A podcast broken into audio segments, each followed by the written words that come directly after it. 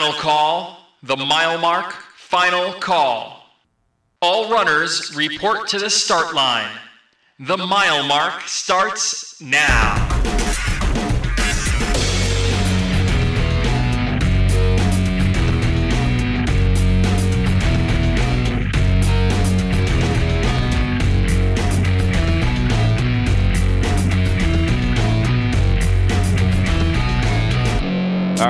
Welcome to the Mile Mark. I'm your host, Matt Dawn. This is episode 10 of the Mile Mark podcast, another Friday edition dropping your way. We are a distance runners podcast, talking about everything in the world of distance running, diving into the minds of those doing the sport on a daily basis. We know there's a lot to talk about in this sport, and we try to get to all of it. Remember to like the Mile Mark on Facebook. Just go to facebook.com slash the mile mark. You can follow me on Twitter at Matt underscore doll 13. And also, hey, remember, subscribe to the show on iTunes. Open up the podcast app on your iPhone or any device and search the mile mark. Hit subscribe. You can also listen to the show on Stitcher.com. And we are, of course, powered by SoundCloud. SoundCloud.com slash the mile mark. But all right, we've got a good episode for you for episode number 10. Gary Rosenberg joins the program. And Gary, well, he works with Garmin. I mean, he's been running for many years. It's actually been 30 years that he's been running, and he's been through quite a bit. And the cool thing now, like I said, Gary working for Garmin. If you're a distance runner, chances are you've got a Garmin watch. Uh, and if not, you've you've definitely probably seen one and maybe even used one if you don't have one. And I'm sure you're considering buying one if you're a distance runner. Uh, pre- pretty much everybody I hear has a watch that's beeping every mile on their distance run. So you're becoming more and more familiar with the Garmin line of products. Gary works with Garmin, and we do talk a bit about Garmin how far it's come in his time with the company and all the great things about having a Garmin watch. But I mean, with Gary, just like any other show, uh, we talk about the journey through running and all the different things Gary's gone through uh, to now sort of running in the master's phase of his running career. Uh, you know, he's got plenty of experience in marathons. He's run nine. Uh, like I said, he's been he's been a runner for 30 years. Uh, he's from New Jersey. He ran at Rutgers and has really found all different sorts of great positives throughout this sport. Uh, and we do touch upon all that. And it, it, it, I think Gary's a great example of a guy who, who loves running, and he is making sure he finds his way to continue to love that on a daily basis, even now that he's in his 40s. Uh, and there's there's a lot of great things that's come his way in his time in running. So it's a very fun discussion, and there is a lot we get into. And like I said, he works for Garmin. He's a sales manager there. He's been with them for 12 years. Uh, and uh, you know, he, he, even points out while we're doing this, he sees me with the Vivofit on. He points out the Garmin product there, and then uh, and then he even he gets me to admit that you know even at this point now, uh, you know, getting ready to start training for marathon number four. Uh, you know, I got to admit to him, I got the the lowest and the cheapest uh, Garmin watch you can have. I'm only on the Garmin 10. I've been saying forever I've got to upgrade. Um, and uh, actually, after we ended up recording this, I did say to him, "Yeah, I'm to finally get around to buying a new Garmin, so I'll give you a call soon." He, he's been doing it for a long time and he's, he's got a lot to say. So it's a very fun discussion with Gary Rosenberg for this week's show. If you, you think you know somebody that might want to listen to it, uh, send them the Facebook page, send them the SoundCloud link, send them the iTunes link, whatever. Let them know, hey, we got this cool little podcast about distance runners, and uh, a lot of fun stories come from it. Uh, this is episode 10 now, so you've got 10 hours worth of stuff uh, the moment this episode starts to play for you. And there's a lot you can listen to if you've only heard a couple. Uh, really go back and listen to all of them. They, have all been a lot of fun to do. And uh, I'm, I'm happy to hit double digits now, number 10. And uh, Gary's going to get to be the one to hold that title of being the 10th episode, the one bringing this podcast into double digit territory. So uh, let's get right to it. We'll stop wasting, we'll stop dragging this intro out. Uh, here's a fun talk with Gary Rosenberg of Garmin, running for 30 years now, nine marathons to his name, and plenty other running stories. Here's me talking with Gary. You've been doing it for a long time now. I guess it's well over 20 years. You've been running 30. 30 years, man. So if we go all the way back, we go back to year one, what was the start like for you? What drew you to this sport? I didn't start running regularly until high school. Um, I did, I guess you always run um, in school. You know, you have your, your gym class and stuff like that. But yeah. I didn't really start organized running until high school. That's we didn't have any. Um, although where I grew up, they had this like Hub Lakes track meet every summer, but there was no training. You just go up and run in a race. Um, so that's pretty much it, though. I didn't start till uh, freshman uh, when I went to Morris Hills, and I really haven't stopped since. And so, what was like your first draw to it? You know, what made you kind of go out and be like, "Yeah, I'd like to give this a try." Um, well, I was always one of the fastest kids growing up, and uh, so I always thought I was fast until I get to like middle school, and I was the smallest kid, so it's kind of hard when everybody's like a foot taller than you to still be the fastest. But I was still, I still thought I was fast.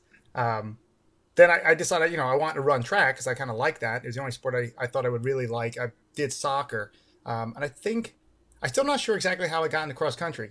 You know, uh, I wasn't planning on doing soccer because the team at our school wasn't all that great. Um, and next thing I know, I got this thing saying, "Hey, sign up for cross country. You know, get your um, um, your physical." I'm like, "Okay," and that's how I started. Um, how I made it past the first season of cross country, I'm not sure. It was not fun.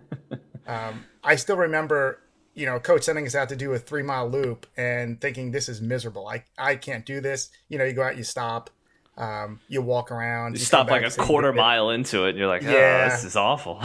it it was. Um, but like anything, the more you do it, the better you get at it, and be, the the, uh, the more fun it becomes. But I I wish I knew back in high school. I'm, i know everybody says this, but if I wish I knew now do. because the first two, at least for two first two years of high school, I didn't do even half of the stuff that I was supposed to do. Yeah. You know, a coach would be like, okay, your group is doing, you know, 10 quarters or whatever. And he can't keep track of everybody. So, like, how many did you do?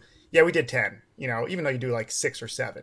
Um, but every year I'd be more dedicated, do more things, and I got better. I was like, you know, this is really something you need to do if you want to get good at this. Now, going back uh, 30 years, you said Morris Hills, right? Yeah.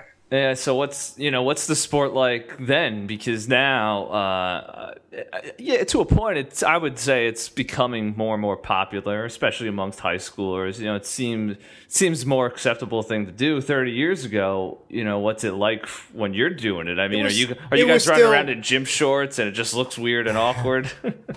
well, it is. That's pretty funny because you know. Um, there wasn't really as much technical gear back then. I mean, yeah. Uh, keep in mind, I'm not that old, but um, it was mostly running in like sweatpants, you know, and, and cut off sweatpants, and you know, tights were just becoming something more popular back then. But I didn't feel comfortable wearing them. Okay. I have no problem wearing them now.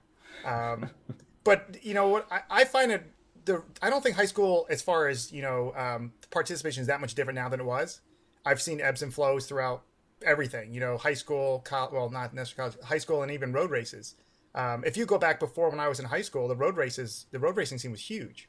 You know, and it was competitive. Um, I've run in races now that I've won, running minutes slower than I when I run it like 20 years ago when I came in like 50th. Oh wow! Uh, they're just not that competitive anymore uh, overall.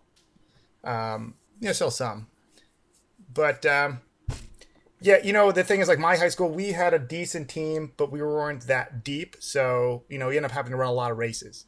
And when a, I find that when a school gets good, more people want to come out, and then more people come out, you're going to have better runners, and then you don't have to run, you know, a 400 when you're a distance runner. right. You, know, you don't have to do the long jump because you have nobody else to do the long jump. Um, I mean, I enjoy doing those things. Yeah. But it's hard to get good at one event when you're running the quarter and coming back and doing the two mile, and then in between you're doing a long jump. Yeah, it's a tough um, triple, I'd say. I, I enjoyed it, but it did make it more difficult to be the better miler or the better half mile or the better whatever you want to be. Um, but you know, probably the biggest thing, and I talk about this all the time. I think it's pretty funny. When I went to when I graduated high school, my senior year, um, New Jersey had some of the best runners in the country. Um, back then, there was no Nike Nationals; it was just Foot Locker. Right. And I think in the finals we had Jason Joseph, who was second, uh, Mike Mykytok was third, and I think it was uh, John Coyle who was the other guy there. I'm not positive, and he was like seventh or eighth or whatever. He was like top ten. So new, three New Jersey guys in top ten. It was pretty impressive. But you have no idea what's going on. Like now, you can look on the internet and see everybody what someone's doing. I remember going to the Meet of Champions, um, which I didn't qualify for, and watching Mike Mykytok just bolt out in the first half mile. I'm like, who is this guy? you know, and he ended up being one of the best runners in the country. I had no idea who he was. Yeah. You know, that would not happen today. Yeah, now everybody So- knows everybody. Everybody's following him Yeah. on Twitter. They read about him on Yeah. DyeStat, you know, everywhere. And I think that also makes it better because people see what everyone's doing. It's like, well, if they could do it, I could do it. yeah. You know, I, it, it's kind of like this. You know, if you look back um, when everyone's trying to break the four minute mile, when, when Roger Bannister finally did it, all of a sudden everybody could do it. Everybody well, oh, wants he can do it, to. it. Yeah, right. Like, well, he can do it. I could do it. You know, you think he can't do it, but he's like, well, if all these guys are running his times, you know, I can run that fast. yeah, So exactly. I think I think the internet definitely helps people run faster. Yeah, you know, it's sort of opening up your eyes to what what is out there in the sport and what people can do. And like you said, it just shows them, hey, why why not give it a try? And that's like, oh, and I'm sure in 30 years doing it for you, you've seen it grow just so much in so many different ways. Uh, just through social media, through Yeah. awareness about the sport, and just the size of these meets too. I know you said the road race scene maybe a little different now, but I mean, you go to some of these high school meets. I mean, the, the performances are incredible. Same with collegiate Yes. meets. It's it's it's all just such a different landscape now. Uh, even going back just a decade ago, it's changed greatly. So it's been a, quite an evolution in the sport. And so for you, you know, you've seen so many different changes. I mean, were you always figuring this is something you're going to be a part of after your first couple years doing it and learning what to do to be successful at it? Were you just like, yeah, this is something I really want to just keep at with? Um, it's a good question. I, I mean, when I was in high school, I started doing it, and I, I enjoyed it, and I met a lot of good friends, and and really running in high school was the most fun I ever had. Um, nothing's ever been compared to that. It's it was great. I had a lot of fun, and every year I got better, and I competed better, and um, I always felt like I could get better, so I kept wanting to do more. I went to college, and that did not happen. Um, I ran like crap in college. I it just didn't. The program didn't work for me. So um, when I got out, I wasn't sure what was going to happen. I ended up running into some people and joining a club, um, and from there it just snowballed into continue to like it again. Um, and then I started running faster again when I got away from college. Now, where, So where'd you go to once I- college? I went to Rutgers. Okay, and what was that transition like for you? You know, and just where you just you didn't have the same Uh, feel for it in high school.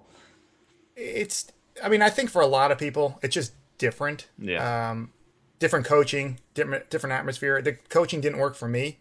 Um, you know, and I when I was in high school, because I did all those different events, I got to college, and for whatever reason, they seemed to think I was a half miler, and I was far from a half mile. I was more of a distance runner. I just could run a half mile. Yeah. So, like first season cross country, I'm training with the half milers, and not, I'm not allowed to to race. I'm like, no, I'm a cross country runner, and they're like, no, you're a half mile. I'm like, I'm not. Ooh. So I remember my I'm training with these guys, and um, the year earlier they had run something like 720.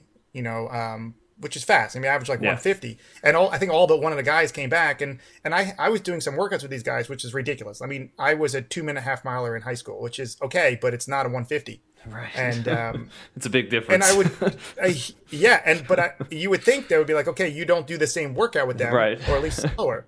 So I would, I remember doing these workouts, and I'd literally come back from the workout and pass out on my dorm floor you, and prob- wake up you probably felt like you were racing, like in those every time. workouts. Yeah, it it was not, it didn't work for me, and I was I was not really running better. Um, it was actually I was running worse, and then I came to uh, my freshman year was over, and um, my high school coach said, "Hey, can you come help out one of our guys? He was running really well. He was a sophomore when I was in high school, and as a junior, he was running he was running really well. He ended up coming in um, his senior year. He was second in the state, so he was a Oh, good wow. runner. Okay. Um, so he said, "Can you can you do a workout with him? I, I need somebody to help him." I'm like, "Sure." So it's like one of the workouts like, "Hey, listen, he needs to run a fast 600. Can, why don't you just finish it up and run an, an eight? And at the time, I never broke two. I ran two flat in high school.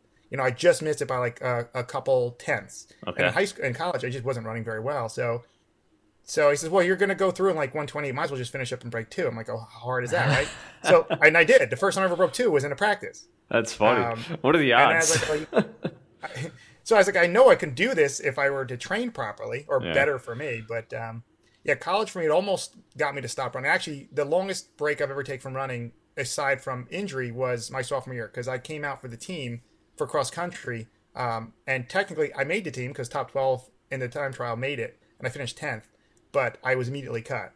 Um, I don't know how, but I was like, I was so fed up. I, I just stopped running for at least six months. Um, and then I slowly got back into it, and and I joined again the next year, and and I, and I was running. Um, but it was when I got out of college, it got became fun again. You know, joining. I've been on, I guess, about four different clubs. Um, Okay. But it's it's been that's really been the fun part of it. Now, how much time uh, after college did it take to start to find that fun again? Because I know some people it takes it could take years. Um, what was it like for you the transition going leaving college and finding the joy? the fun part came right away, but I wasn't really running very well. And Okay. you know, I'm sure everybody who runs knows when you're not running as well as you think you can, whether you can or not, um, it's not as fun. So, you know, like um, I think it took me about two years of running with this club and and um, and training with them before I started getting into a good groove and started running better. Um, and then I finally my dri my times really dropped dramatically. I think within about two years it dropped dramatically. Like um, I went from running, you know, in college breaking 17 for a 5K, which shouldn't be that hard, but you know, you don't run many 5Ks in college. But when I got Right. out, I didn't break 17 that often. I'd run 1650, 17 minutes, whatever. You know, it'd be right around 17, which isn't. It's all relative. You know, people say some people say that's really fast, and other people Yeah. that's really slow, but um, it's nothing special. Um, and then like once I got into a groove, I was breaking 16, and you know that's when I started really enjoying my running when you can be competitive. Right, that's when you're hitting it and you get that groove and you're like, all right, this is this is my thing now. Okay. Yeah, and uh, I'm trying to get back there, and it's very hard as you get older, especially when you got 30 years running under your legs. Yeah, it's a lot of beating up on there. Uh, I'm sure Yeah. it's tough to do. So okay, so you go, you start running some faster 5Ks again, and and now where's your head at as a runner? Are you thinking, man, I should I should really just keep bumping up the distance? I, I think a marathon is is well on my sights here. Yeah, that was never on my radar. Um, I was never. what, a that's high what they mileage- all say. So I was never a high mileage guy, and um, one of the guys I met when I got out of college, about a year or so out of college, actually his name was Guy. He was a really big distance runner, um, Okay. and he was a streaker. You know, he was in the middle of I I don't know when I met him, he was probably 12 years of not missing a day, uh, and he ran marathons. Wow, and he was trying to get me to run a marathon, and I was like, nah, that's way too far. Um, but I he he got me into thinking I'm going to go a year without missing a day because when I was out of college, you know, part of the thing is it's if you want to be good at a sport or actually if you want to be good at anything. By the way, I see nice Vivofit. oh, thank you. representing here. I'm representing for you. All right. Um, so you know, I, I was like, you know, I'm going to run every day because I, I was like, you get home from work and day, I'm like, I'm hungry, I don't want to run. You know, I'm tired, I don't want to run. It's very easy to not do it. It's very Yeah. easy to be lazy. yeah. Um, so I was like, I'm just going to get in a habit and run every day for a year and see if I can do it. And I did. And I got, that's when I got the biggest jump because I went from running anywhere from four, five, six days a week to every day. Um, and then he was like, uh, why don't you run a Boston Marathon? I'm like, no, I don't want to do that. That's way too far. So I decided, it's like, you know, I'll try it, but you got to qualify. So I ran, um, they had this marathon um, in Johnson Park down by um, New Brunswick, Piscataway, right by Rutgers. I'm like, Yep. okay, well, I trained there. I know where it is. And it was five, I think it was five laps back and forth. Oh, that like, I don't know. awful, like it's like, like that 20k, It's like the 20K. stretch. Oh, It's like the 20K, but you go farther down and Yeah, you do yeah. it more times. oof. Um, the thing is, it's flat. Um, my friends could come watch. You know, they run with me. It was nice, and I'm like, uh, okay, I could do this. You know, you have to run at time 310. If I run seven miles, that's 303. I got a big seven gap, seven minute window.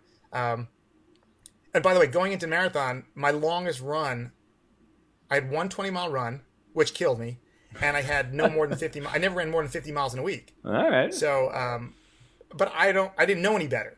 So Yeah. I run this race and I'm running with my friends jump in, we're running together and I'm having a good time. I still remember like, I was like, I'm going to tell a joke every mile. And I, I, at one point I think I ran out of jokes because I couldn't think anymore. yeah, right. but, You're uh, short on material. Yeah, I should have been prepared. So I think we got to around like every, every now and then when a guy was like, "You're running too fast," so I'd slow down and you get back into it because like seven miles really isn't that fast. I mean, no, it when you're doing a run, it doesn't feel like, but when when you're doing a marathon, when you get to mile twenty, it feels fast. That's yeah. But um, so I was out there and I and I finally got to somewhere in the twenties and I'm looking at the watch. I'm like, you know, if I run a little bit faster, I can break three hours. And I always just figured if you break three hours in a marathon, you're really good. okay. um, And that's I guess that's still technically true, but I don't feel that way anymore. yeah. uh, well, once you do it, once you do it, you yeah. know, it's so I, behind you. I broke I broke three hours and I'm like, this isn't that hard. You know, so I went to Boston with my friend. Um, I did the same thing, never ran over 50 miles in the week. I ran one 20 mile run, which killed me again. Um, and I go to Boston, I'm like, okay, now I'm going to race this. So that's when I learned what it means to hit the wall. Uh, that hurt.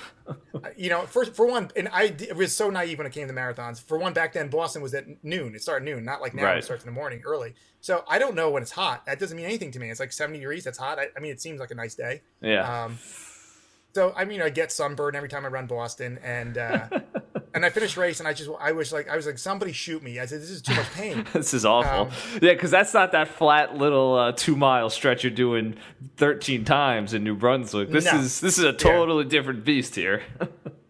And, and the thing is, I, I blew up, but not that bad. I ended up not Okay. running that bad, but I mean, I ran 252. I'm like, you know, when I look at it now, that's not really that bad. yeah. Um, but I ended up running three more Bostons, and I and each time I trained a little bit more, but I never really trained. Um, I don't know why. I didn't know what to do. I think is what it came down to. Okay. Um, I ran a little bit more miles each time. I do a, lot, a couple different workouts, but I really didn't know how to train for a marathon. And I got my time down pretty good considering, but I think it was more off of just my youth and my strength. Um, I think I, I ran a hundredth ma- marathon, the hundredth Boston, by the way, Okay. which was um, cool and not cool at the same time because everybody wanted to be there. There was way too many people. yeah. People are jumping in. I mean, there's no reason you should get to mile 15 and have some big fat guy, you know, walking a 20 minute mile in front of you. It's like, get out of my way, because you're weaving. You're weaving the whole way. There's that many people. Yeah, that's Um, true. But um, I got my time in Boston down to 239, which wasn't that bad. But the day I did that, it was one of those ones. I mean, if you, I think you've run Boston before, right? Uh, yeah, just this past April. Yeah, and you had the headwind the whole way, right? Yep. So you know. Yep. So when you have the headwind, and I once again I had no idea, you know, but people were like, "Oh, you can't run fast. he's a headwind." I'm like, "But we're here. What are you going to do?" Right, you're not thinking So- of it. You, you're just running your race. yeah. So I'm running, and like, and everyone's like, "You're gonna be slow." I'm like, and I didn't run what I thought I was capable of running, but I, you know, still wasn't bad. But I decided um, somewhere about a year or two after, when I, because that was not my last Boston, but then I decided, so you know what, I'm not gonna run a marathon again until I've decided that I'm gonna put the time in because I wasn't getting any better, and it's not fun when you're not running. It's a lot of work. yeah. Uh, even yeah. when you're not putting the work in, it's still a lot It's of a lot of hours on a weekly basis Yeah. you got, you're dealing So- with. Yeah. I decided um, I'm not going to run another one until I feel like running one, and if that's never, then it's never. So about uh, it was five years before I never ran another one, and um, and it ended up being one of one of these guys I ended up running into. Um, we met, we started running together. He wanted to run a marathon. I was coaching him. He ran 242. I'm like, that's pretty good for someone who has only been training for a year. So I'd then I was so. like, let's run together. Let's do a marathon. So we decided to do a marathon the following year. We were going to go to Chicago, and now I knew how to train for a marathon, so I trained. Um, I believe though to run a good marathon, you need three years of good training, marathon training. Uh, so this is really my first now, and I ran I ran well. I didn't run as well as I want to because you forget how to do the things you need to do. Like day of race, I'm sitting there drinking like a gallon of Gatorade, which is stupid. and Oops. And the gun goes off. I'm like, oh my god, I feel awful. Yeah. And the whole race, I had such a stomach ache that it was me, my friend, two of my friends, and and the whole time we were training, I was pulling my friend through all the workouts and all the work, the long runs. I'm like, listen, you got to do some of the work. So we get to the race, and I didn't do any of the work because I felt awful. um, but I, I, considering I still ran my PR, I ran a 235, but he ran a 233. I'm like, he shouldn't have been beating me. Um, he was a good runner. Obviously, he's a very good runner, but Yeah, I just feel like I, 233, I pulled him through all the stuff. Um, so then the next year we trained again, um, and I ran 232. That's when I ran 232 at at Philly. Okay. And I was like, you know, I didn't think I was ready to break 230, but I thought I had a shot. And um, yeah, I'm sure you've probably had it before. You're running a marathon, and if everything's going well, you're like, you feel like you're walking. yeah, you're, it's the remember- most amazing feeling in the world. It's like you're as Yeah, and I've only unstoppable as ever. I've had it once, and I was running. I was running Philly, and I'm like, okay, I, you know, you to break three, you got to run 5:43. And I'm like, I don't think I'm ready, but I think if I have a good day, you know, I could do it maybe and be close. And I'm clicking off like 5:38, and I that's too fast. Slow down, you know, 5:42, and I'm I'm right. I'm ahead. I'm on, I'm on pace for 228 through 10 miles, and I'm like, you know what? I'm pretty sure I'm gonna break 230 today. Um, and I think that a lot of the course is the same. At least the first half is the same. So you go up the hill by the um, um, by the zoo. I don't know if you remember Right, that. yeah. So you go up the hill, and I don't know what happened. All I know, it felt like somebody walked up behind me and took two daggers and stuck them in my calves, oh, and boy. both at the same time. Like I've never had this happen before, and it was I was scared. I was like, I never had this. I don't know what to do. So I slowed down. I'm like, do I have to stop? You know, I don't want to stop. Right. So I eased up, hoping that it would go away, and it it got better, but it never went away. So I was just trying to be careful. Um, and I end up going um, a couple minutes slower to second half.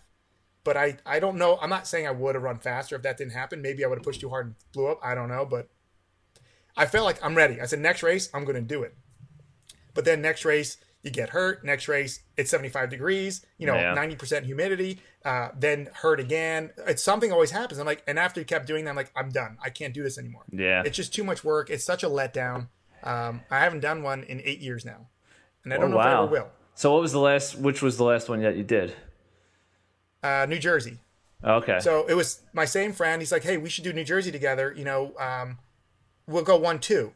I'm like, I only want to run. A, like my whole goal for marathons, I could care less about place. Like Right. it's nice to play in a big marathon, but I just want time. right. That's all you're running for. That's what you're training All for. for a marathon, all, that's all I care. Yeah. So um, I said, I don't think we're gonna have enough competition to pull us through 230. He's like, well, we'll work together.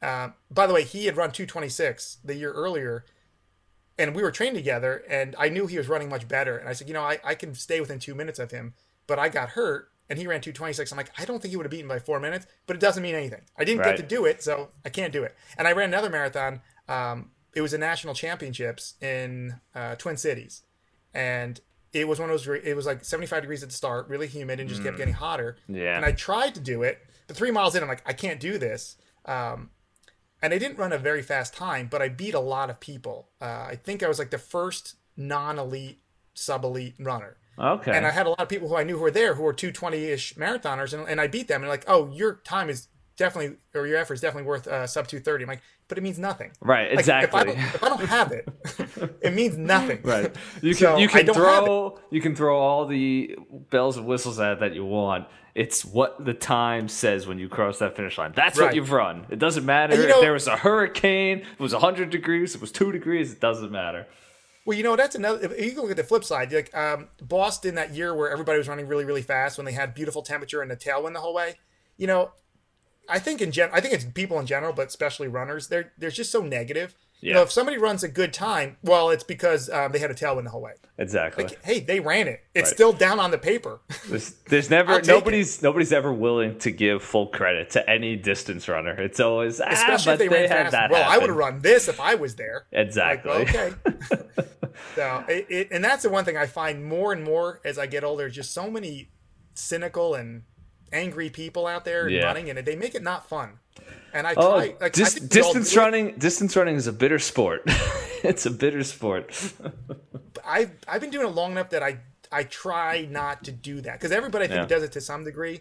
And when I see myself doing it, I stop because it's it just makes it not fun. Like, why can't Yeah. somebody just enjoy that somebody ran well? Hey, you ran well, great, congratulations. Exactly. I don't see that happen too often. Because at the end of the day, I mean, how many percentage of people that are going out there running every day are actually professionals? You know, for the most part, we should all be doing this for fun. Like that's the whole idea. You don't have to get Exactly. so crazy about it like some people do. it, it is supposed to be fun and this is a big part of my life it makes i enjoy it it's fun and and when some people take that fun away it makes me really really mad Yeah. there are some real assholes out there Oh, for sure, I'm with you, and and they they will try to drag you down as much as they can. But I mean, hey, sometimes that's the beauty of being a distance runner. Sometimes you can pound away from all of it.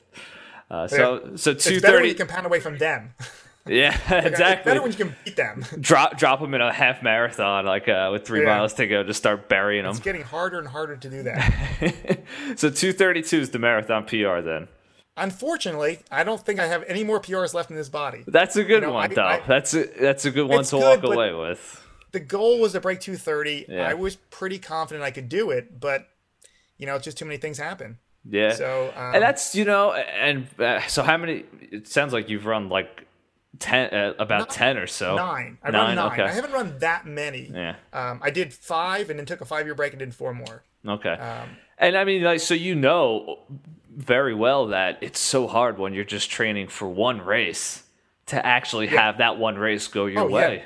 I mean, man, you can have in that training block. Let's say you're working four months towards it. eh, You you can run every single day, and every run can be great.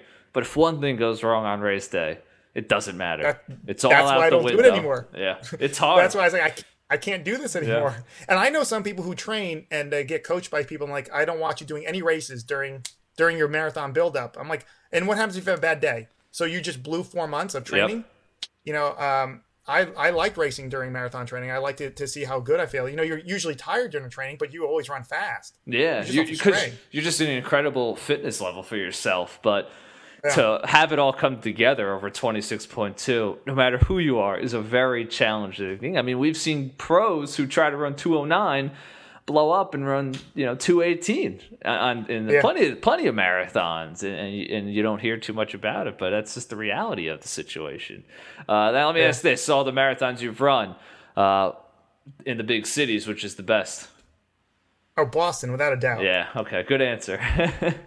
I, I I love Boston. I mean everything about it. Yeah. I mean the course does have some parts where you're not really happy with it, but I mean I've run uh, Chicago, which was it was okay. You know, it wasn't a bad course. I've run uh, Philly, which I Philly was probably my favorite course, yeah. but Philly was uh, Boston's definitely my, my favorite marathon.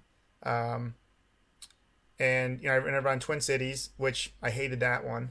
um, I think you hate every marathon where you don't run well, but I Yeah. didn't like it anyway. I'm gonna go with I didn't like it. Uh, New Jersey Marathon, I, I they've changed it since, but I hated that because it was a double loop. First, I ran that injured from from first step, Yeah, it doesn't help. so that wasn't fun. And then I've had lots of back issues since college, and that was one of them where I had a back issue going into it, and I finished it. I barely could walk, and I couldn't I couldn't run for six six weeks after that. Um, and I still and the thing that makes me upset is I came in third. My friend won. I came in third, so we didn't do the one two like we said, but I ran two thirty six, which isn't bad for a bad marathon. No. I can't run. I can barely run a half at that pace now, and I, and that's where it gets frustrating. Yeah. I've run. I've only run a handful of marathons in the last few years under 118, and I was doing that with my back out.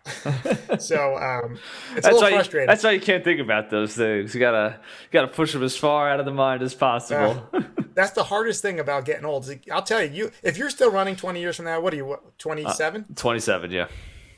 if you're still running, you know, 15, 20 years from now, you don't really feel like you're running slower. You Yeah. just know you are because you look at the times. Yeah, right. It's all. So it I'm- probably it probably feels like a harder effort, and you're like, man, this is this feels like I'm clipping uh, five ten miles here. But oh, that, that was You a think six, you that are, you look at the that was time, a like, six twenty. yeah it it i it took me four years to learn how to train as a master. And i feel like i've gotten that mostly down.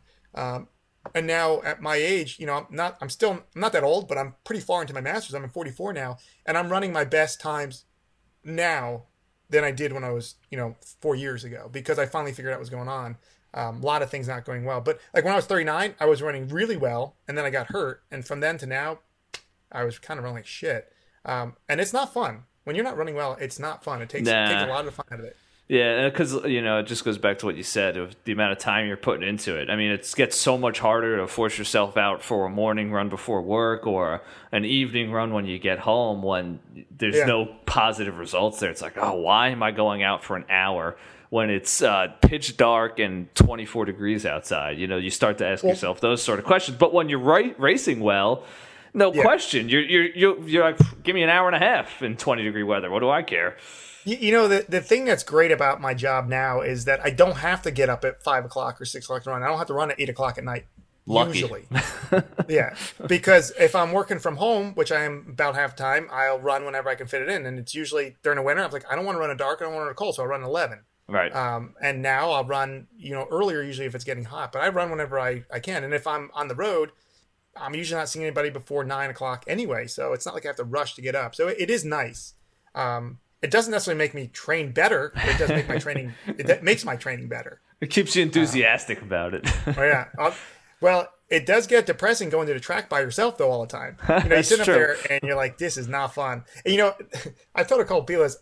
I don't know if it's because I'm getting older, but I, you, you know, during workouts it hurts, right? Yeah. and you're pushing through this pain. And I don't know if I was like, you know what? I'm at the track and there's nobody there because I'll do it at like 10 o'clock, 11 o'clock in the morning, and um, no one's around. I'm like, if I had a heart attack and died, nobody would see me for like hours. what do I, And what do I- I, I think like about I- it? I that goes through my head sometimes, like because I was like, wow, this hurts. What if I have a heart attack? oh man, yeah, really. What if I'm what, as I'm in the middle of these 16 by quarters? What happens if I drop Yeah. dead on the eighth one? Does, will is it, is the high looking at it, school team that finds me the next day?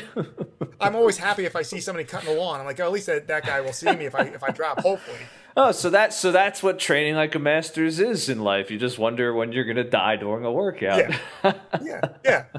Oh man, what a what a way to look at it.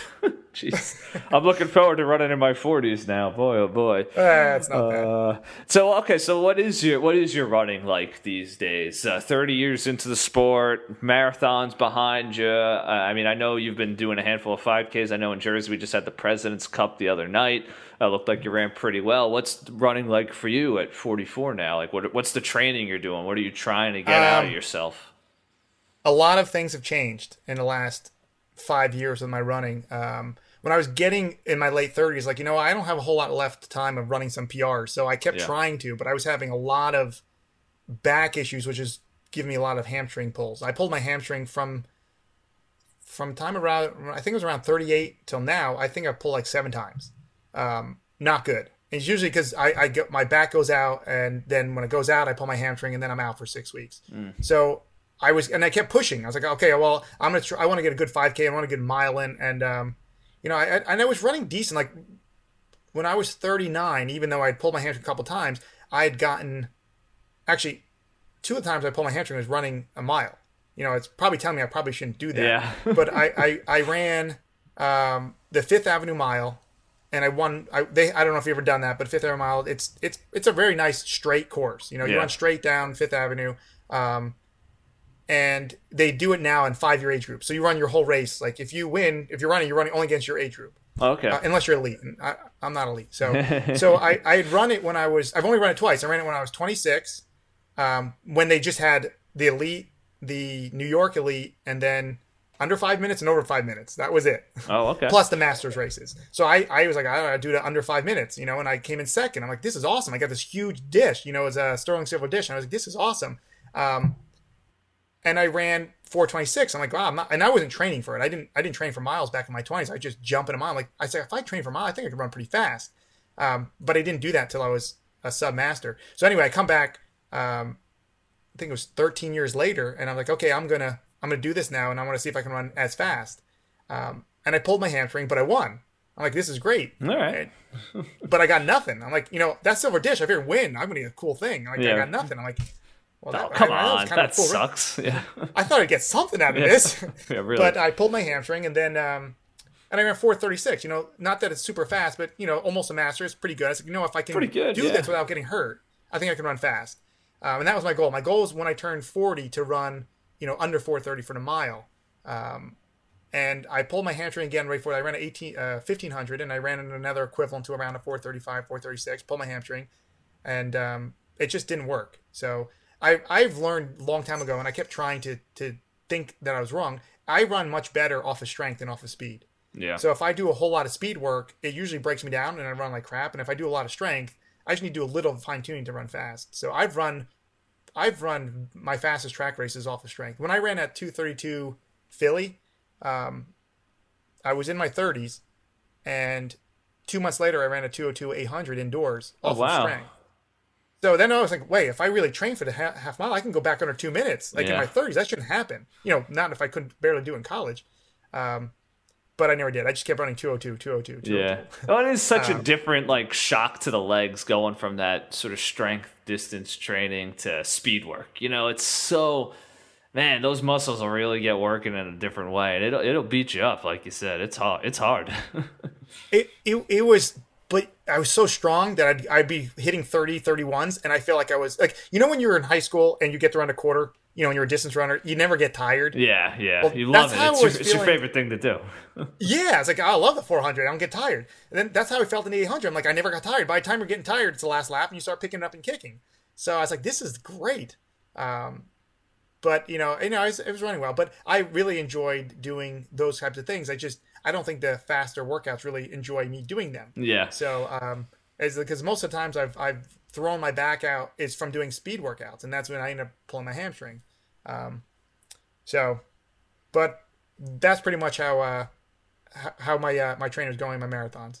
Okay, and and now, uh, what sort of racing are you doing these days? Do you still do try to do a bunch? Are you a little more limited, or what, what's your agenda? I, I used to run pretty much all the races, and it's another thing. If you're running you know, sometimes you run two races a week, um, or running a, a lot of races in the year. You don't really run as well. Uh, but now I can't really, I can't really handle it. Yeah. My body can't handle it. Like I'll run a race and then you know uh, the next day or two I feel awful. Um, so even running a race one week apart, it's way too hard for me to do that. And for the longest time, I kept running so badly that I was like, okay, I, I'm running so badly. I maybe I, I need to run less days. So I went from seven days most of the time to six, from six to five.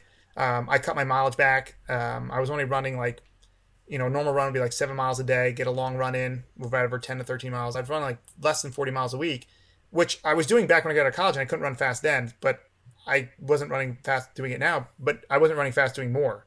Um, and it took me about till about a year ago to finally figure out what was going on and get things going again. And and the funny thing is, it was it was working with Garmin you know, with my Garmin that, that, helped me get there because you know we have that Vivofit you have there. That's what actually yeah. got me to realize that ever since I started this job, I'm sitting all the time. You know, I'm either sitting at my desk or I'm sitting in my car or I'm sitting in a store, and I never had a job like that before. I was always on my feet doing something. Right. Um, and then we started selling these things. I'm like, you know, there's all these articles out there how you know these these people sit around all day. The average person sits eight to ten hours a day, and how bad it is for you. And I'm, I'm reading these articles, and like I can't wrap my head around that. You're telling me I'm going to go run for an hour a day, and I sit here and it's bad for me, and it's the same as smoking or eating bad. Or yeah. I believe it, but I couldn't wrap my head around it. So I'm like, ah, that doesn't make any sense to me. And you know, I get it. So, but then I start wearing it. I'm realizing I get this red bar all day. I'm not really moving around. Yeah, right. So then I read this it's still I see you like you got you haven't moved for two hours. so uh, um, yeah, about that. so I I um I finally read this article and there's there's hundreds thousands of articles out there. I read this one article on how it related to a runner and that's when I finally made sense to me. It said and I wish I saved this article, I can't find it. It said um, if you're a recreational runner and you run for uh, an hour every morning just to not get fat, right? Um, and then you sit for your eight to 10 hours a day, you're going to lose about 65% of that hour fitness, wow. which is significant. But which is more significant is if you're actively training, you're doing workouts, you're getting your runs in, you're actually trying to build up your VO2 to run faster, you lose almost 80%. I'm like, crap. I said, maybe that's why I'm running so poorly. Yeah, so right. I end up, I instead of sitting all day, like I'll get up and I'll walk around while I'm on the phone. I'll, I'll, I'll if my red bar comes up, I'll move around, and I would make sure I'm moving around a lot more throughout the day. Um, and then at the end of the day, instead of just going downstairs, sitting and eating dinner and, and watching TV, sitting some more, I'd go for a walk. And within a month, I started feeling better. And within three months, I was running better than I had in five years. Okay. So I realized that just by sitting around, it's really it was really affecting me. Um, plus, getting older. I mean, you're getting slow when you get older too. but just by doing that and changing that, it, it enabled me enabled me to run more days, more miles, and train better. Um, on top of that, so I'm running better now than I have in a long time. That's um, interesting, um, and I, I, feel like that's something that pro- a lot of people probably take for granted. Uh, thinking on the flip side of, well, if I'm doing all this in my training, why should I be on my feet anymore?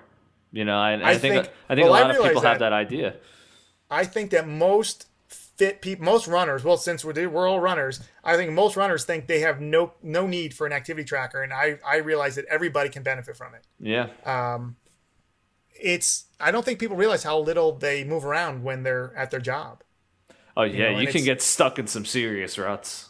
Oh, yeah, and and and then and even if you do a long run on the weekend, it's like okay, I just ran for two hours. You know, I I'm entitled to sit here all day. Well, you it's not good for your body to sit there all day, right. regardless if you did that. You you need to move around to help get the blood flowing so your muscles actually recover better you know you need not crazy stuff you need active recovery and active recovery is not sitting still for for another 10 hours. Uh, yeah that's a good point because you figure you're going to be once you go to bed you're going to be motionless for a good eight or nine hours depending on your sleep schedule. Yeah. so if you're sitting around for another eight hours we're talking 16 20 hours a day you're doing nothing. Yeah body was not meant for that. No it's we're supposed to be mo- moving a little bit. Now okay so you mentioned garmin and this is what i wanted to get into next about you because this is very interesting to me uh, I've I've hooked on all the Garmin products these days. Uh, how did you how did you first get involved with Garmin, and how long ago was it now?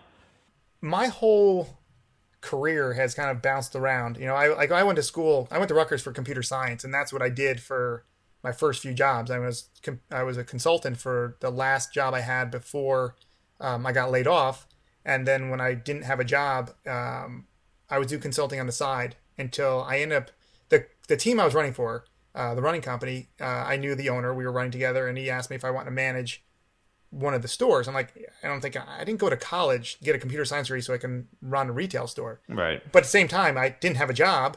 Um, so he offered me to manage two of their stores. And like six months later, I figured I can't stay long if I want to get back into computers. And six months later, um, I was I was basically um, pulled out of stores and I was running all the stores, and that turned into, you know, basically running all of them up to the point there was like 16 or 17, whatever, before I left.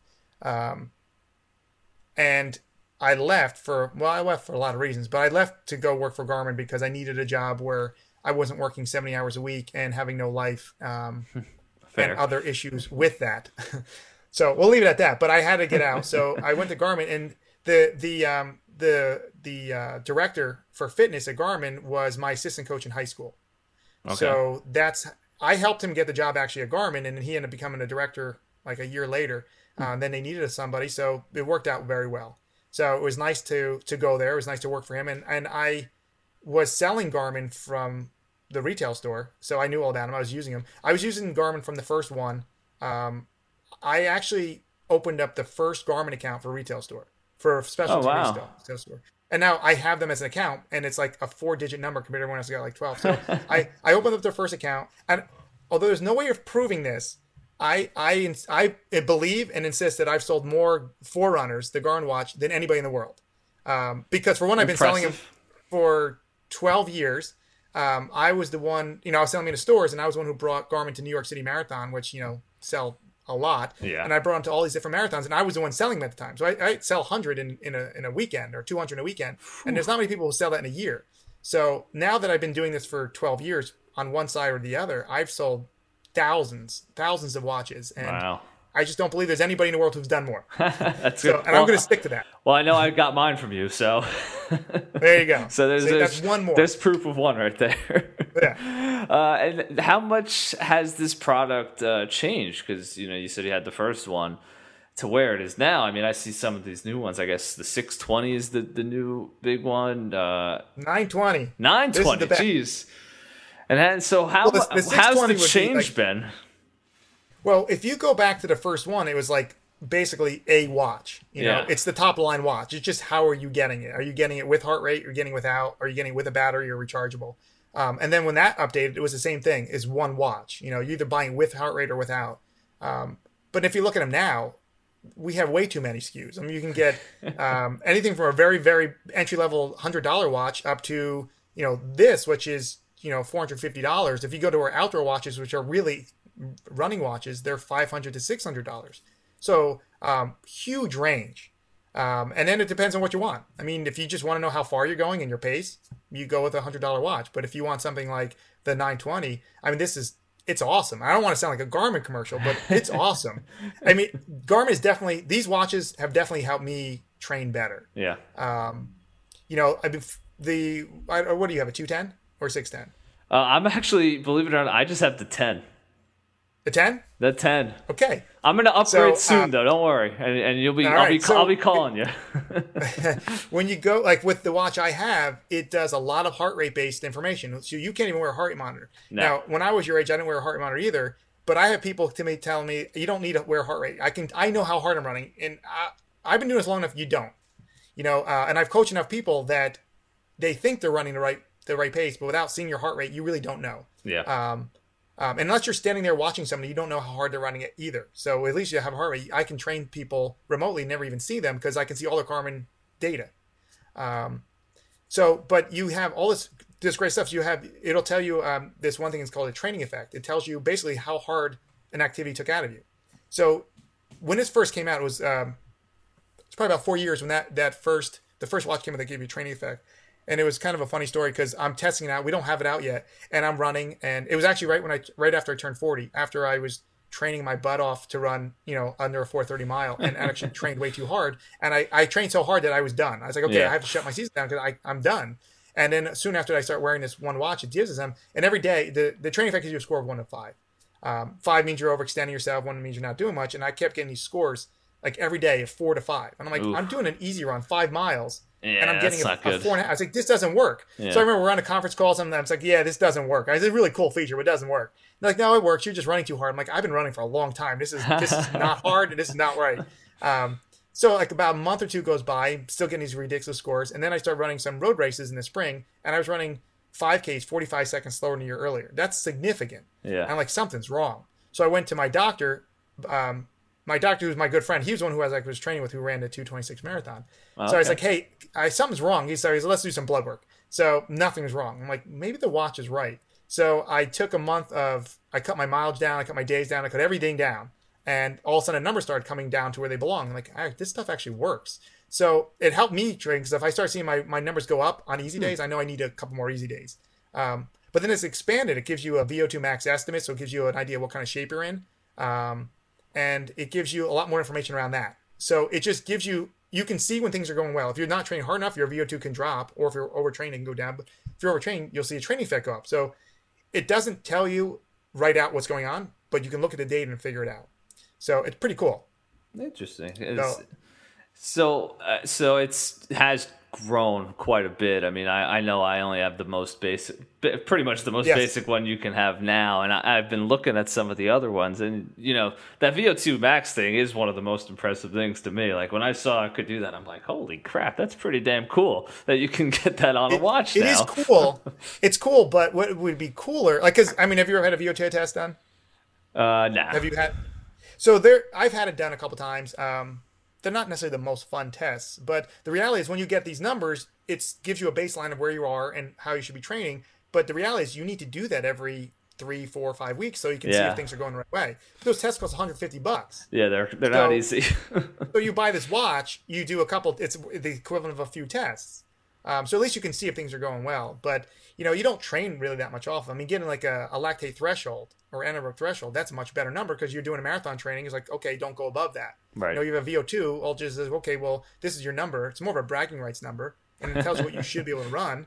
But um, that doesn't mean you can. So when you can get, when we have watches that give you a, an anaerobic threshold, that's going to be cool. Yeah.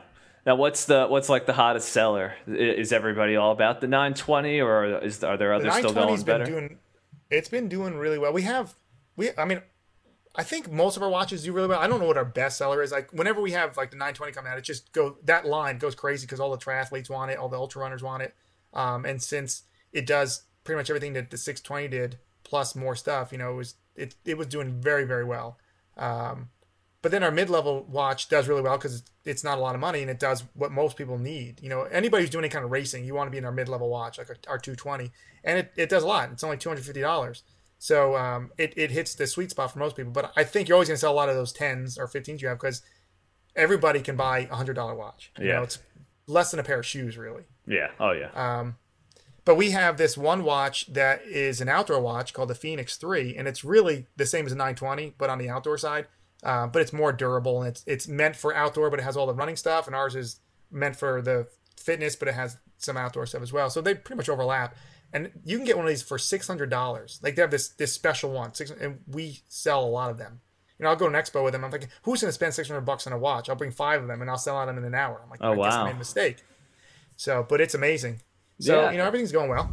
Yeah, people do want to invest into it, and you know, it like you know, you said about the marathon training, and you know, whether it's a triathlete, marathon runner, uh, really any distance runner, if you're putting the time into it, you do want to invest the right amount of money in it to have the right equipment for it. And you know, Garmin has become one of those big brands that are sort of really giving you everything you can need.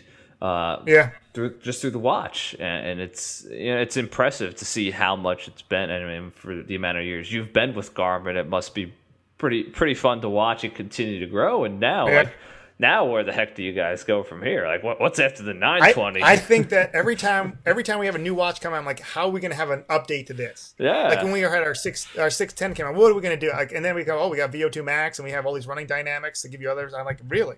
Like, well, how are we going to top that? So when I start hearing this stuff, which I'm not allowed to talk about, it is pretty cool. But uh, we'll see when they come out. But even the 920, I mean, there's a lot of cool stuff yeah, you know, um, it's it's really nice. And we have this one watch that came out. It's kind of like our our watch, kind of our smart watch. You know, it's it's a very tiny little watch that has um, you know similar to our 920 where it does smart notifications, so I can get phone calls, text messages, things like that. Yeah. But it's got you can download apps for it. That's what I, I that's what I wanted to ask. Like, how do you guys compete with the Apple Watch now? Because that's you know that's like the new trendy thing to do, and you guys got to hold yourselves above them. You know? Well, the reality is this: you know, if someone's going to buy an Apple Watch, we're not even in the picture, right? it doesn't matter. So, um, I, I don't think you can compare it that much to our watches. I mean, for one, the, I, I saw that my first one in person um, about a week or so ago. It's a it's a pretty cool looking watch, you know. Yeah. But if you want to actually compare apples to apples, you got to compare it to probably to like our, our Vivoactive. Our, our watch is um, for one, ours has GPS in it. Theirs doesn't even have GPS. I'm surprised that for three hundred fifty dollars, it doesn't have GPS. Yeah, that is a little Yeah. surprising. So ours is actually smaller and has GPS built in. Yeah, The other surprising thing, and I think these are two, probably the two biggest things that I I would say if you're going to actually compare, not be like I'm buying because it's Apple, which would mean I wouldn't buy the Apple the watches.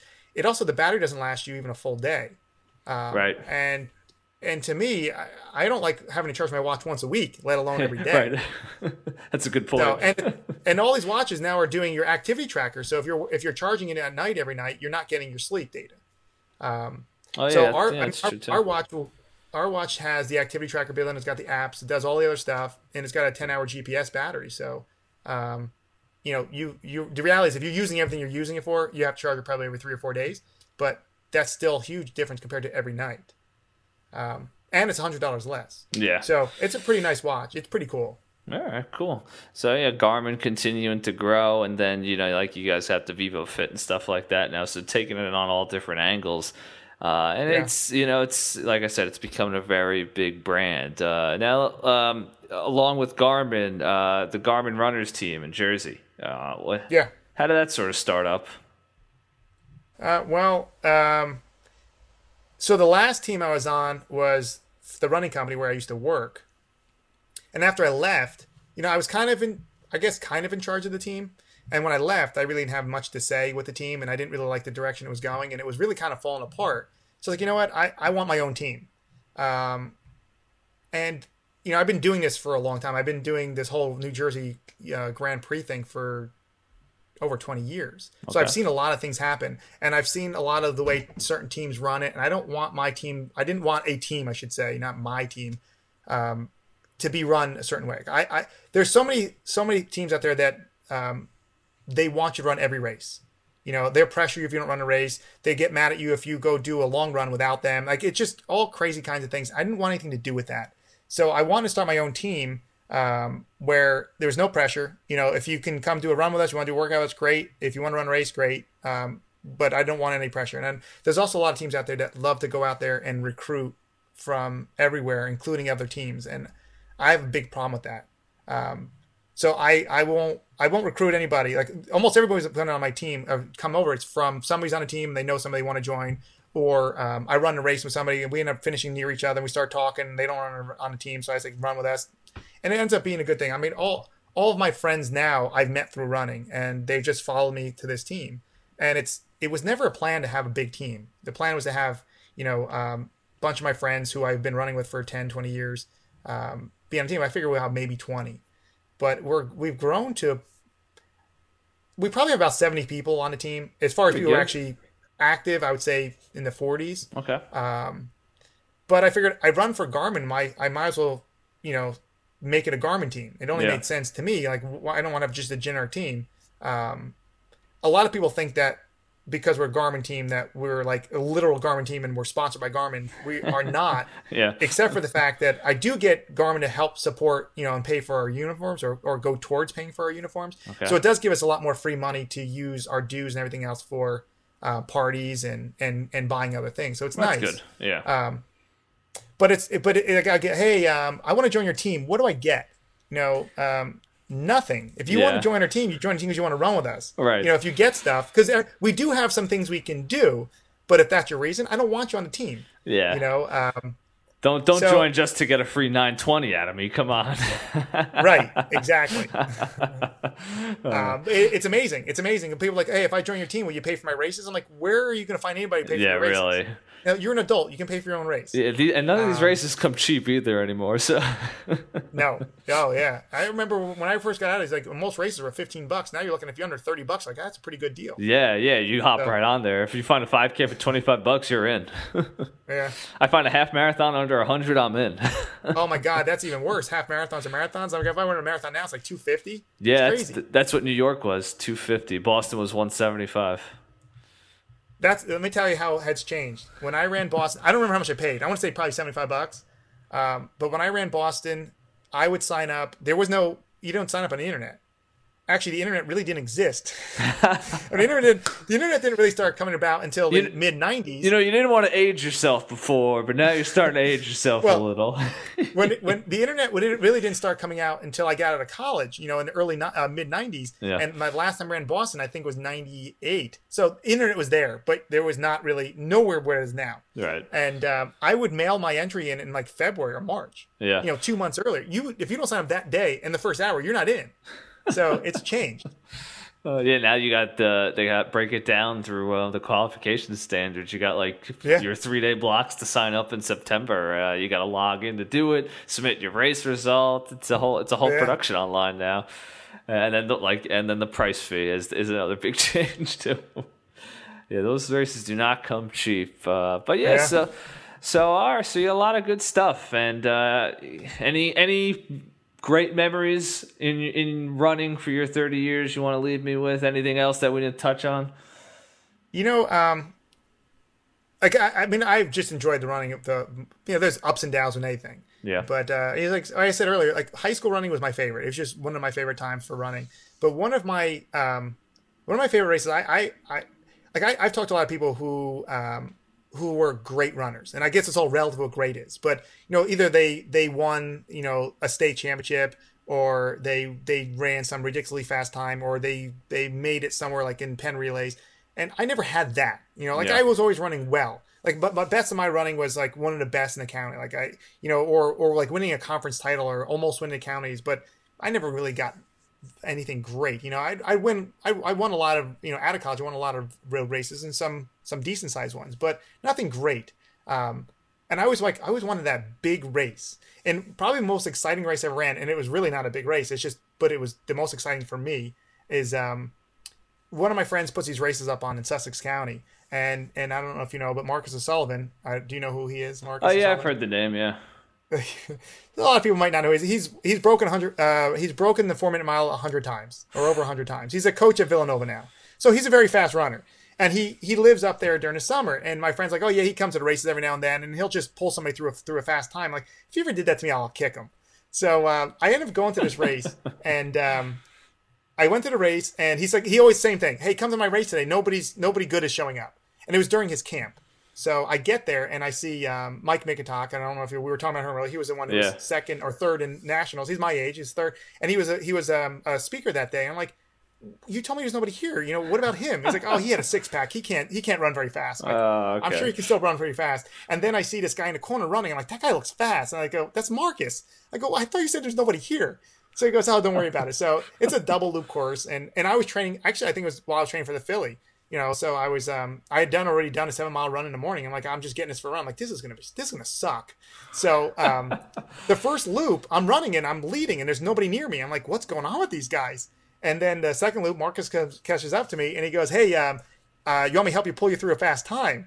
And I'm like, uh, sure. I go, um, I, I said, uh, I said, well, what about Mike? He's right behind us. Go, don't worry about him. We're fine. I'm like, all right. So we end up talking. We weren't even pushing now. We're just talking. And uh, he's like, you tell me when you want to. Uh, oh, no, I said, this is what I said. No, I was like, I want you to give me the opportunity. I'll kick you. he goes, okay. So we're running together, and he goes, "You say when?" I'm like, uh, "I say no. You you tell me when you're ready." He goes, "No, you say it." So we come around this bend, and we have about I don't know, we got about a quarter mile to go, and I see this this kid standing on the corner, and from the kid, it's a straight line in, and it's probably about 250. And I said, when we get to that kid, we go. And he's like, okay. And um, and we got to this kid, and I took off, and I gapped him. I'm like, oh my god, I'm beating him. I had him about 10 yards, and he slowly started reeling me in and caught me right at the line. And it was like the greatest race I ever. It was just so exciting. Yeah. And uh, and he says that I slowed down. I'm like, I think you passed me. I said, you picked him. No, I, he says you. Sl-. He says, I thought you were gonna get me, but you slowed down. Like I don't know. And there was this big picture in the paper of him right in front of me winning, and it was like the greatest thing. I have this big smile Oh, on my face. Like, this is the greatest race ever. That's awesome. So um, what was what was the time? What was the time? it was like it wasn't that fast. It was Yeah. like 16, 15. Okay. Um, but for my second run of the day and for Yeah, just pretty playing- good. Just but it- hopping in. it Yeah. was st- yeah, I can't do that now. I say it's not that fast. I can't do that now.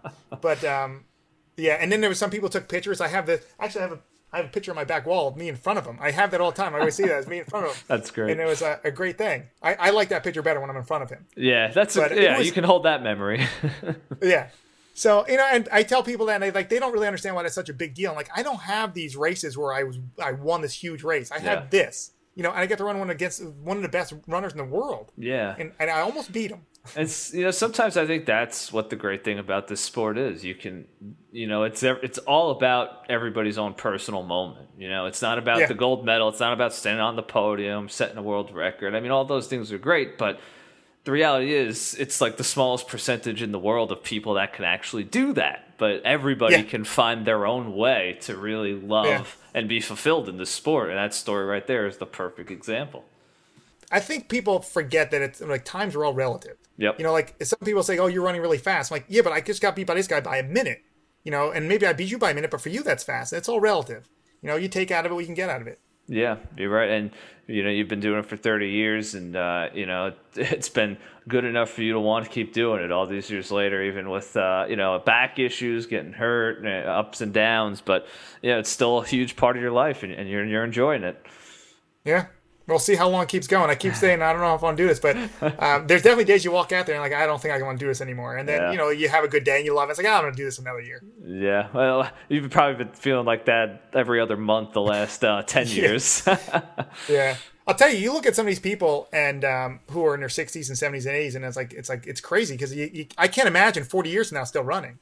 But um, I'll tell you, you will remember this if you're still running in 15 years from now. You you don't understand what it's like, and when you get older to run until you actually get there. Because Yeah. I didn't appreciate it. I, I used to run with these guys. I'd be your age, and I was running with guys who were 10, 12 years older than me, and they were running fast. I mean, these 40 year old guys run like 16 minute, 16, 35 Ks. I'm like, that's not a big deal. I mean, it, you're just 40. It doesn't matter. right. And now I'm there. I'm like, no, it does matter. That's fast. That's freaking moving for older. that age, yeah. yeah. Yeah, you're right. It's you. You can. It's a whole different perspective, and I'll. Uh, I'll make sure I appreciate it more uh, next time I'm out there. uh, well, all right, Gary. I appreciate you giving us some time. It was fun. Uh, hope you hope you All right. enjoyed going down memory lane a little bit. Yeah. Thank you. All right, great stuff, Gary. I really do appreciate you coming on. Uh, it was a lot of fun. Uh, you know, I, I I got to know Gary a little bit through uh, Mike Sirocco, uh, and he Mike said, yeah, you got, definitely got to get Gary on, and it was well worth it. We talked about a lot of good things there, uh, and the Garmin stuff's real interesting. Uh, how far it's grown, and and how key that simple little watch. Well, it's not really that simple, but how key that watch is to so many runners. And uh, I really do want to upgrade one because uh, you know I'm bumping my training up more and more each year it seems, and I I feel like I could probably benefit from having a, a, a probably, and I probably deserve a more high tech watch. I guess you know you got to treat yourself in this world. Maybe I'll get myself a high tech watch. I know I don't treat myself to a whole lot more. Uh, but thanks again to Gary. A real blast talking with you. And uh, like I said, I'm- glad you get to be number 10. You bring the show to double digits. So thanks again to Gary Rosenberg uh, for joining the mile mark. But all right, that was episode 10. Remember to like the show on Facebook, facebook.com slash the mile mark. Share that page, pass it around. I'm going to have some uh, running sneaker contest this summer. I got to figure out when to do it, but it's going to be done through the Facebook page. Also, follow me on Twitter at Matt underscore Dahl 13. Subscribe to the show on iTunes. Give it a review. Just mark it five stars for the hell of it. Why not? Uh, you can also listen Stitcher.com, search the mile mark, and then SoundCloud.com slash the mile mark. Pass the show around. Help me out here. Uh, we're going to keep going. Episode 10 is in the books. Uh, I am your host, Matt Dahl. This is the Mile Mark Podcast. Remember to set your alarm a little earlier this summer and still get out the door to put in your miles. We'll talk again next week.